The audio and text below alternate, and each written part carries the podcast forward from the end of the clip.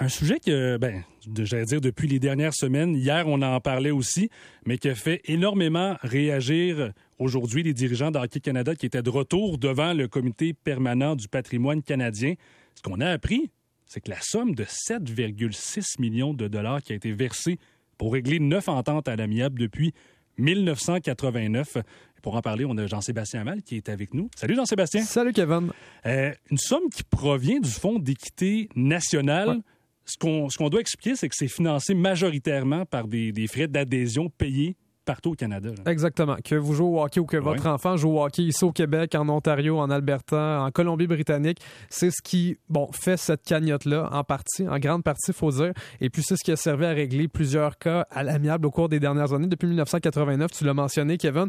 Et puis il faut ajouter à ça aussi un montant qui a été quand même payé par les assureurs de Hockey Canada. D'autres cas, 12 victimes supplémentaires, avec 1,3 million de dollars payés par les assureurs. Donc au total, on parle de plus d'une vingtaine de victimes de cas d'abus depuis 1989 chez Hockey hmm. Canada. Le plus gros montant, ça a été versé dans l'affaire Graham James. Et euh, ben, je vais te faire entendre l'extrait de la journée parce que c'est ce qui a retenu principalement l'attention lors de cette euh, journée où devant le comité du patrimoine canadien, les euh, dirigeants de Hockey Canada ont paru et ont répondu aux questions. Puis c'est Brian Carroll, dirigeant principal des finances Hockey Canada, qui a fait cette déclaration un peu plus tôt. Out of the National Equity Fund, nine settlement payments have been made, totaling 7.6 million dollars. So the total dollar figure was 7.6 million paid out of that fund. Is that correct? 7.6, yes, dating back to 1989. And that fund is generated by kids' registration fees, correct? Among other things, uh, we have insurance from investments as well. On a parlé directement des, des enfants aussi. Mm-hmm. euh, ouais. J'allais dire, on n'a pas mâché nos mots non plus. Euh, tu as, assisté hier et tu as assisté aussi aujourd'hui. C'est deux journées, disons, il y a de bonnes citations. Euh... Oui, puis beaucoup d'appels à la démission. Hein, c'est ce qui est revenu le plus souvent. Puis d'entrée de jeu, celui qui est le président, chef de la direction chez Hockey Canada, Scott Smith, a dit qu'il ne démissionnerait pas. Je vous fais entendre un extrait de son allocution de départ. I will not walk away from the demands you have rightly put before us. We can and must do better. We know we must make meaningful change to earn back your trust. Canadians have been clear. They expect those representing our national sport to do better. We recognize that many of the actions we are taking now should have been taken sooner and faster. We own it, and we will do better to deliver on our responsibilities to Canadians. Il veut donc continuer dans ses fonctions. Il veut mener à terme ce changement lui-même. Comme il dit, ça fait pas longtemps qu'il est à la tête de Hockey Canada, Scott Smith, mais ce qu'il faut dire, c'est qu'il est quand même au sein même de l'organisation depuis de nombreuses années. Et on l'a, posé les questions. On est revenu souvent sur le fait que êtes-vous, Monsieur Smith, la meilleure personne pour mener à terme ce changement? On n'a plus le plan d'action, c'est applaudi par tout le monde, mais il faut que les personnes en place pour l'exécuter soient les bonnes. Et je te fais entendre un extrait d'une des critiques qui a été adressée de la part de Kevin Veil, les euh, députés du Parti conservateur du Canada. Bob Nicholson, Tom Rennie, and you are too powerful. The boards of hockey need to take this over. Canadians coast to coast know this. Hockey Canada needs to change at the board level, Mr. Scott or Scott uh, Smith. This is where it has to start. The board has to control Hockey Canada. Can we get that assurance from you? I know you've just took over for the last month. But we saw it with Nicholson, Rennie.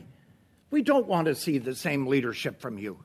C'est clair qu'on veut pas répéter les mêmes erreurs. Ben non, puis c'est revenu aussi de la part du Bloc québécois, du NPD également. Tout le monde a demandé la démission à Scott Smith et chaque fois, il a dit non, je n'ai pas l'intention de démissionner. Il dit j'ai l'appui du conseil d'administration à l'heure actuelle. Parmi aussi ce qui a retenu l'attention, bon, on a noté le manque de représentativité hein, parce que c'était principalement, en fait, ce n'était que des hommes blancs qui ont répondu aux questions. Aujourd'hui, ben, hier, il y avait l'avocate euh, Danielle Robitaille, mhm. mais elle n'est pas au sein de Hockey Canada. On s'entend, c'est la firme qui avait été embauchée pour mener euh, l'enquête indépendante. Les commissaires aussi des circuits juniors à travers le Canada, notamment Gilles Courteau de la LHGMQ qui était là aujourd'hui. Est-ce qu'il y a crise au sein même de Hockey Canada? Je pense que poser la question, c'est y répondre. Et d'ailleurs, Michael Cotto, qui est un député du Parti libéral du Canada, s'est adressé directement à Scott Smith et lui a posé cette question-là. Est-ce que le hockey au Canada traverse une crise actuellement? Et il n'a pas voulu répondre à la question. Je fais entendre cet échange assez coloré aujourd'hui. Do they believe that there's a crisis in hockey today? It's a very simple question. I believe we have some significant issues that are having a significant impact. Do you think there's a crisis in hockey? I think right now, does your organization have a crisis? I, I think if there's one incident, that's one too many. and that's driving our approach with respect to our actions. So there's so so there's no crisis oh, I never said that. I Is said okay. mag- So yes or no? Yes or no? Is there a crisis in hockey? when there's an incident, then when there's one incident of this, we need to take that responsibility very clearly. And so we think that uh, we, we do believe that we need to be responsible, we need to act, and we've got an action plan to deliver on that. Oui, c'est sûr qu'on depuis depuis les, les semaines on parle de transparence, d'imputabilité aussi. Je crois que ça, ça doit être demi et je crois qu'il y a aussi il y a beaucoup de changements qui doivent être apportés. Incapable d'admettre qu'il y a une crise actuellement. C'est c'est anormal en ça, puis on comprend aussi les vives critiques euh, un peu partout d'un océan à l'autre Ah ouais. entourant Hockey Canada. Merci beaucoup Jean-Sébastien. Merci à toi, Kevin. Et je me tourne maintenant vers Philippe Quentin, journaliste à la presse, mais aussi collègue et animateur de l'émission euh, du midi. Merci beaucoup, Philippe. Ah, ça me fait plaisir d'être ici, Kevin. Ben, écoute, on, on a entendu quelques réactions justement avec, euh, avec Jean-Sébastien, tout ce qui s'est passé dans cette deuxième journée. Euh, disons que tout le grand patron de Hockey Canada, Scott Smith, n'a dit ne pas l'intention, on l'a entendu, de quitter ses fonctions, même s'il dit comprendre que son leadership soit remis en question. Euh, Qu'est-ce que tu penses justement de, ces dires-là? Ben, euh, ça m'étonne pas dans la mesure où Hockey Canada, manifestement, fait une très mauvaise lecture de la situation depuis le tout début des, scandales, à répétition maintenant. Et c'est une autre mauvaise lecture. Ne pas comprendre de la part de Scott Smith que l'administration actuelle n'a plus de crédibilité, que quand bien même ils essaieraient de lancer tous les programmes qu'ils veulent, les- les- trouver des initiatives pour tenter d'améliorer la situation, ça ne fonctionnera pas parce que eux n'ont pas la crédibilité. Et le message leur est envoyé par tellement de gens. Le premier ministre du Canada, Justin Trudeau, ne leur a pas demandé de démissionner en autant de mots, mais c'était- pas loin de là. Pascal Saint-Onge, la ministre des- des Sports, ça a été la même chose, et plusieurs parlementaires aujourd'hui. Alors, quand tu vois que Hockey Canada, euh, qui a été, euh, qui se caractérise par une organisation plutôt insulaire depuis de nombreuses années, on voit qu'ils ne sont pas capables de composer avec la réalité. Pourquoi? Parce qu'ils ont toujours été dans une tour d'ivoire. Tu sais, de toutes les fédérations sportives au Canada, c'est la plus importante, Hockey Canada. Et de toutes les fédérations sportives dans le monde, peu importe le sport, je pense qu'on peut dire que dans les plus puissantes, Hockey Canada, c'est important parce que c'est le Canada est un pays de hockey. C'est un, un, un- Un sport national. Ben oui, puis c'est un exemple pour plusieurs pays qui veulent s'améliorer dans le hockey. Donc, les gens de Hockey Canada, tu sais, toujours eu beaucoup de prestige sur la scène internationale autour de Hockey Canada. Alors, eux sont habitués à ça et on dirait qu'ils sont pas capables de réaliser que là, ça fonctionne plus. T'en parlait justement de certains parlementaires. Euh, J'ai vu un, bloquiste aujourd'hui, un, membre du NPD aussi, conservateur. C'est rendu aussi quasiment une question politique d'intérêt ouais. Public. Ils sont en train de faire l'unité Ouais. nationale contre eux. Ouais, c'est quand même assez, c'est quand même assez spécial, mais euh, c'est ça. Ils sont pas capables de réaliser, à mon avis, ce qui se passe. Et, et on le voit, on le voit là, de toute façon par leur manque de transparence euh, depuis le début de cette histoire-là. Tu sais, moi, ça me fait rire parce qu'ils ont envoyé deux fois des. Une fois, ça a été une lettre aux Canadiens. Après ça, ça a été une déclaration publique. Et euh, les deux à une semaine d'intervalle. Et dans les deux cas, on réagissait à une situation en particulier. Et, mais dans les deux cas, on terminait de la même façon en disant Nous vous avons compris, nous savons que nous devons vous montrer que nous méritons de nouveau votre confiance. Non, ça, ça, ça passe plus, ça, ce discours-là. Et je rappelle les faits, je sais qu'on en, on en discutait avec Jean-Sébastien dans les dernières minutes, mais euh, Hockey Canada a aussi dévoilé aujourd'hui avoir déboursé 7,6 millions de dollars depuis 1989 pour conclure des ententes à l'amiable avec des victimes d'agressions sexuelles. Euh, je- on dirait que je suis un peu ambigu. Je ne sais pas si je suis tant surpris que ça de voir qu'il y a eu autant d'argent pour tenter de camoufler certains événements. Ben, c'est sûr que c'est extrêmement dérangeant d'entendre ça, mais une fois qu'on apprend que qu'on a appris il y a quoi une semaine à peu près maintenant qu'il y avait un fonds secret, on se doute bien que s'il y avait un fonds secret, là, je dis un fonds secret parce qu'au fond c'était ça, le fonds existait, mais personne ne savait que ce fonds-là servait à, aller chercher de l'argent pour payer des dédommagements à des euh, victimes alléguées euh, de violences sexuelles. Alors, c'est comme un peu un fonds secret. Et quand on sait que ce fonds-là était euh, alimenté en partie par les frais d'inscription de tous les quoi, 600 000 membres affiliés, je pense, au Canada, là, qui jouent au hockey. Ce sont des gens qui jouent, ce sont des parents qui paient. Et là, on prenait sur la cotisation qui est à peu près, je pense que sur les frais d'inscription, c'est à peu près 25 qui retournent à Hockey Canada on prenait une portion de ce 25 $-là, puis on le mettait dans le fond. Alors, même si c'est 2-3 là, fois 600 000, fois je sais pas combien d'années, ça commence à faire pas mal d'argent. Puis cet argent-là, évidemment, euh, on, le faisait fructifier. Alors, quand tu vois qu'on a établi un fonds comme celui-là, c'est sûr qu'il fallait. C'est clair qu'on avait identifié un besoin, mais c'est ça qui est tragique, c'est qu'on ne l'a jamais dit. Et là, quand les parlementaires ont euh, demandé à toute l'équipe de Hockey Canada de se présenter devant le comité du patrimoine une première fois, on le sait, leur réponse, n'était pas convaincant, c'était des demi-vérités, des moitiés de réponses. Et c'est là qu'aurait été l'occasion de dire, écoutez, il faut qu'on vous le dise, là, mais il y a un fonds qui sert à ça. Ils ne l'ont pas fait. Qu'est-ce qui se passe? C'est qu'à peu près quoi, une semaine ou deux plus tard, euh, il, y a des journalistes qui fouillent dans les archives de cours sur un ancien dossier. Et là, ils s'aperçoivent que ce fonds-là existe. Alors là, Hockey Canada est confronté à quelque chose qu'ils ont manifestement voulu cacher.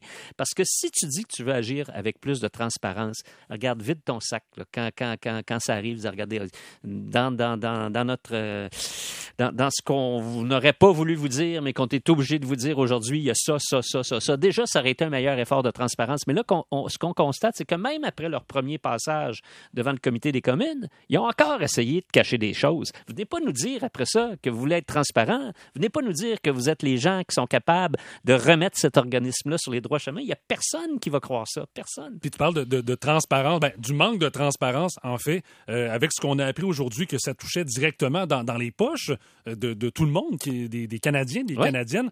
Dirais-tu qu'à ce stade-ci, euh, les dirigeants d'Hockey Canada et même la grande organisation d'Hockey Canada, euh, la population a perdu confiance? Ah, clairement, clairement. Et moi, j'ai écrit un papier dans la presse la semaine dernière en disant démissionnez tous. Et je pense que c'est encore plus d'actualité aujourd'hui. Je pense que ces gens-là n'ont plus la crédibilité. Et je te dirais, Kevin, je vais aller plus loin que ça. Je veux dire que si ces gens-là avaient réellement à, à cœur, vraiment à cœur, le développement de Hockey Canada, l'essor de notre Fédération nationale de hockey, plutôt que leur propre carrière, ils démissionneraient parce qu'ils constateraient que c'est la seule façon que l'organisme peut retrouver une certaine dignité dans les circonstances actuelles.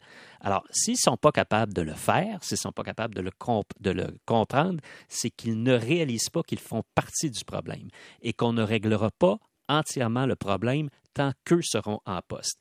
Et donc, moi, ça m'apparaît de leur part, par-dessus tout, tout ce qu'on peut leur reprocher, ça m'apparaît d'un égoïsme euh, vraiment euh, sidérant, extrêmement regrettable. Et c'est pour ça que j'ai de la misère à, à, les croire, je vais le dire. J'ai de la misère à les croire aujourd'hui quand ils disent qu'ils veulent relancer ça. La seule manière, le point de départ pour relancer ça, c'est véritablement pour eux de céder leur place et de confier à d'autres personnes le soin de rebâtir l'édifice sur des bases plus solides. Et là, je pense aussi au conseil d'administration. Euh, il y a des gens qui ont commencé également à réclamer, dont Sheldon Kennedy, la démission mm-hmm. des membres du conseil d'administration. Un conseil d'administration, ça sert à quoi? Mais ça sert à chapeauter la haute direction, s'assurer qu'on prenne les bonnes décisions, qu'on respecte les bonnes valeurs, les valeurs de l'entreprise. Euh, c'est un devoir de vigilance. Et là, on peut se poser la question, est-ce qu'ils ont accompli ce devoir-là? Ils ne peuvent pas simplement nous dire oui, mais ils nous ont caché des choses, la haute direction, ça ne marche pas de même. Si tu es dans le conseil d'administration, arrange-toi pour les débusquer s'il y a de quoi débusquer. Oui, puis même, euh, je, t'entendais ce midi parler avec Daniel Sauvageau, mm. notamment du dossier. Euh, Daniel aussi a été euh, à, l'émission hier aux amateurs de sport. On a tout parlé de, la réaction du hockey féminin, mais je lui ai posé la question, puis je te la, je te la pose aussi en retour, à savoir si dans les prochains mois, dans les prochaines années, est-ce que les hauts dirigeants de Hockey Canada, ça devrait pas être des femmes, justement, euh, qui, qui chapeautent ce dossier-là, puis peut-être même des femmes comme Daniel Sauvageau, ben, qui, a été dans l'organisation de Hockey Canada, qui a eu à gérer des, enquêtes, notamment avec certains services de police. Ben, tout à fait, tout à fait. C'est clair qu'à l'heure actuelle, c'est un boys club, là, Hockey Canada. Puis on voit les, résultats, puis ça, il faut mettre fin à ça. Euh, je pense qu'aujourd'hui, dans les conseils des ministres, euh, dans, dans, les conseils d'administration, on essaie d'obtenir la parité. On est loin de la parité chez Hockey Canada. Alors déjà, ça serait de se fixer ça comme objectif, ça serait déjà un premier pas. Maintenant, est-ce qu'on peut croire sérieusement que la direction actuelle, qui n'y a jamais pensé auparavant, tout à coup, du jour au lendemain, va dire Ah, la parité, c'est un objectif pour nous. C'est ça, qui ça qui devient absolument impossible à croire et c'est pour ça qu'ils n'ont plus de crédibilité. Puis pour un peu faire comprendre euh, à, nos auditeurs qui nous écoutent actuellement, euh, concernant les événements de 2018, on parle bien sûr qu'il y aurait huit joueurs qui auraient agressé sexuellement euh, une jeune femme. Parallèlement avec ce qu'on suit de la direction d'Hockey Canada, il y a une enquête qui se poursuit. Qu'est-ce qu'on peut comprendre finalement? Parce qu'on entend plusieurs noms des gars qui jouent dans des équipes de la Ligue nationale de hockey actuellement, des noms qui sortent. On peut s'attendre à quoi de ce côté-là? Ben, je ne sais pas. Ça va dépendre un peu de la suite des choses. Il, y a, une nouvelle enquête qui est en cours. En fait, si je comprends bien, il y a deux enquêtes. le bureau d'avocats qui avait d'abord été mandaté par Hockey Canada et dont la, une des dirigeantes a témoigné hier devant le comité, euh, ben, cette enquête-là se poursuit. Puis d'autre part, il y a la police de London en Ontario qui a annoncé la réouverture de l'enquête. Au début, ils ont procédé comme en deux étapes. Ils ont d'abord dit on va réouvrir, on va analyser de nouveau la manière dont on a mené cette enquête-là. Est-ce qu'on a bien fait les choses. Et très rapidement, je pense 24 heures plus tard, ils ont dit, ben, oups, déjà, on franchit l'étape numéro 2, on rouvre l'enquête. Alors donc là, il y a deux enquêtes et puis on va voir comment les choses vont évoluer sur le plan policier, sur le plan juridique. Philippe Quentin, merci beaucoup d'avoir été là. Ça me fait plaisir, Kevin. On reste là. Je vous, je vous lis présentement au 98985. Je sais que vous êtes nombreux à nous écrire euh, par, par ce sujet-là. Euh, on va continuer, en fait, la discussion du hockey, mais cette fois-ci, dans les prochains instants, dans la Ligue nationale de hockey, il y a Jonathan Taze qui a réagit sur l'avenir des Blackhawks de Chicago. On en parle dans un instant aux amateurs de sport avec Stéphane Wade.